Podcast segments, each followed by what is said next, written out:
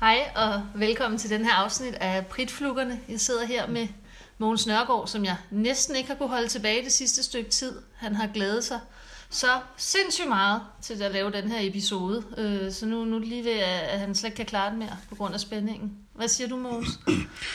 Tak, øh, fordi jeg får ordet. Det vil jeg formentlig beholde. Øh, det her, det er vigtigt. Jeg er jo tidligere livgarder. En, øh, et, et stolt medlem af, af Garderforeningen. En, en royal. Jeg er fuldstændig på linje med øh, Subidua. Hvad skal vi med en præsident, sådan en folkepolitibetjent? Nej, dronning Margrethe. Og vi har jo så også, i, i den ånd, vi jo har i firmaet, udnævnt Margrethe Vestager til at være dronning Margrethe den tredje ja, af både Danmark og EU faktisk. Ja, fordi vi vil godt hylde hendes arbejde. Som vi siger, vi er ikke radikale, men vi bakker op om stærke kvinder, der gør noget godt for vores land. Ja, og for verden. Ja. Hun er fantastisk, og jeg håber, at, at hun også har, har, har held og, øh, og, og lykke i, i, i sin nye stilling nede i, i EU. Et af højdepunkterne i mit liv var jo, da du kastede dig ud foran hende til folkemødet, da hun kom gående, og råbte, Margrethe, vi har en trøje til dig, og overleverede den flotte trøje med det flotte monogram og den flotte lukkede kongekrone, som du havde designet. Ja, og du fik et knus. Jeg og et fik billede. Ja. Det gjorde så stort indtryk på mig, så jeg faktisk bagefter var nødt til at kigge på billedet, for jeg kunne ikke huske, at jeg havde fået knus af hende. Så det, så det, det var faktisk en, et stort øjeblik, at vi mødte hende. Ja. Hun fik t-shirten ja. med monogrammet. Ja. Og folk har jo taget godt imod vores fanklub, øh, både på Facebook og, og andre steder, vores fanklub for Margrethe Vestager. Hun er den eneste danske politiker med en fanklub i øvrigt, hvilket jeg synes er, er både tankevækkende og tragisk. Øhm, og alt var jo egentlig godt. Vi Ja. sad i går på, øh, øh, på, på øh, hvad hedder den, Gråbrød Torv, mm. og, øh, og, og sendte mails og, og snakkede forretning. Da du pludselig udbrød, åh oh, nej, den her mail må du læse, jeg, jeg tør ikke at åbne det vedhæftede brev. Ja.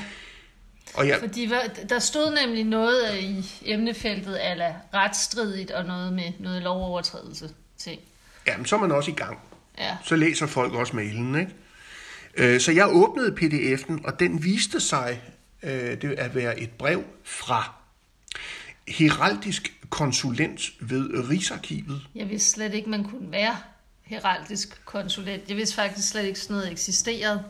Nej, øh, den, den har vi jo også taget her til morgen. Det selve det, at du ikke vidste, at ordet fandtes. Det har jeg hørt. Jeg vidste bare ikke, man kunne være det. Jo, heraldisk konsulent. Ja. Og øh, øh, ved Rigsarkivet. Ja. Ronny Andersen. ja. Jeg ved ikke, om vi skal nævne folk med navn, faktisk. Nej, det skal vi ikke. Nej, det var en fejl. Ja, det var en fejl. Men vi kan ikke klippe det ud. Så Nej, lad som kan om du ikke. har hørt det. For vi kan heller ikke gøre ligesom dem i Men in Black. Og... Men det billede, man får frem på Google, når man øh, taster ja. det navn, vi ikke må nævne, er jo fantastisk. Ja, Den og det er heller ikke hans skyld. Han Nej, passer jo bare sit arbejde. Så det her skal lige siges. Stor disclaimer. Det, vi er ikke ude efter ham. Overhovedet ikke. Overhovedet ikke. Overhovedet ikke. Overhovedet ikke. Det, det, med henvisning til straffelovens paragraf 132, der mest handler om foreninger, der bliver forbudte, det vil sige nazistorganisationer og den slags, øh, gjorde han opmærksom på, at det er med bødestraf forbundet at øh, bruge en lukket krone som symbol. Ja, fordi den kunne måske forveksles med kongehusets krone. Så de har simpelthen monopol på alle lukkede kroner, uanset hvordan de ser ud.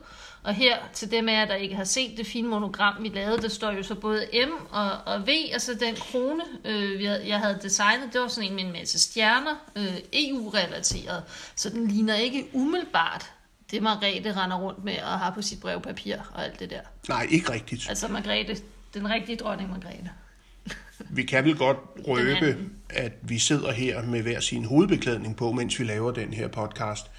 Du med en, en, en sølvpapirkrone, øh, og jeg med min, øh, med min gamle livgarder barat. Ja, men jeg tænker, vi lægger billedet op på podcast-episoden, Ja, ja. så man kan men, se det. men det jeg vil sige var, da jeg, var, da jeg gjorde tjeneste i Livgarden, og vi fik forvist kronjuvelerne, fordi dem skulle vi jo også passe på derinde på, øh, på, øh, på vagten.